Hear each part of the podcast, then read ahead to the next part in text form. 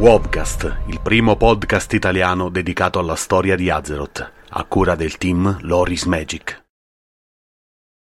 Storia di Azeroth, capitolo 54. Il risveglio di Arthas.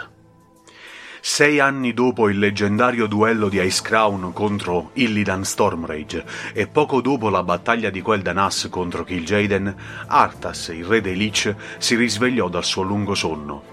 Durante questo lungo periodo, all'interno del Signore del Flagello aveva avuto luogo una vera e propria lotta per la supremazia, tra ben 3 entità, quella di Arthas stesso, quella di Ner'zhul, il primo re dei Lich, e quella di Matthias Lener, un bambino umano rappresentante l'umanità ancora presente dentro Arthas.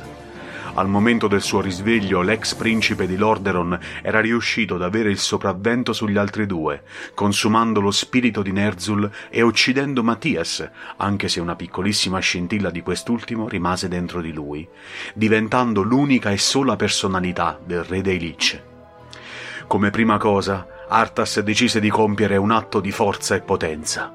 Viaggiò a nord della regione di Icecrown, arrivando al luogo della tomba di Sindragosa, colei che in vita era stata la prima consorte dell'aspetto della magia, Maligos. Qui Arthas usò i suoi nuovi poteri, così come quelli di Frostmourne, per rianimare il colossale drago e farne la regina dei suoi draghi di ghiaccio. Dopo aver radunato la sua potente schiera di soldati non morti, che ora conteneva anche i suoi nuovi cavalieri della morte, Arthas mise in atto i suoi piani e iniziò la sua guerra contro tutti i popoli di Azeroth. Intanto, durante il periodo immediatamente precedente allo scoppio della guerra, le principali capitali di Azeroth iniziarono a ricevere grandi quantità di misteriose ceste di grano. Essendo queste ceste state manipolate nell'approvvigionamento alimentare dei vari regni, il grano venne ingerito da gran parte delle popolazioni delle città. Coloro che consumarono il grano infetto si trasformarono successivamente in ghoul assetati di sangue, a meno che non venissero prima curati dai membri dell'Alba d'Argento, che tentarono di prevenire la diffusione e il danno del contagio.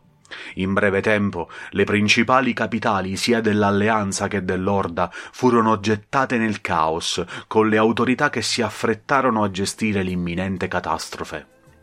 Durante questo periodo di grande confusione, necropoli del flagello iniziarono ad apparire in tutto il mondo, ufficializzando di fatto l'attacco di Arthas.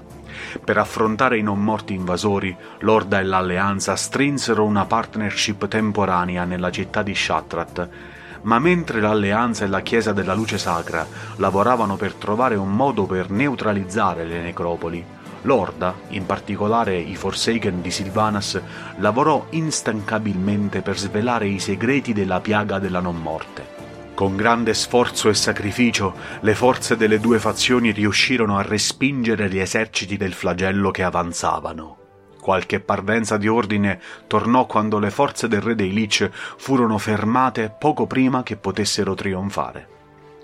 Indignato da questi eventi, il Warchief Thrall e i suoi compagni leader dell'Orda, così come re Varian Wrynn e i suoi alleati dell'Alleanza, che avevano già messo in atto i preparativi per opporsi al flagello, ora pianificarono un'invasione di Northrend, la base del flagello dei non morti, per porre fine alla minaccia che il re dei Lich e i suoi eserciti rappresentavano, una volta per tutte.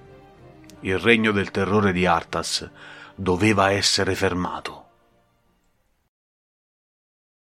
Grazie per l'ascolto. Trovi un nuovo episodio ogni mercoledì e venerdì sul nostro canale YouTube e ogni giovedì il podcast settimanale di storia su Spreaker e Spotify. Se ti piace il nostro lavoro e vuoi supportarci gratuitamente e rimanere sempre aggiornato sui nostri contenuti, basta un click.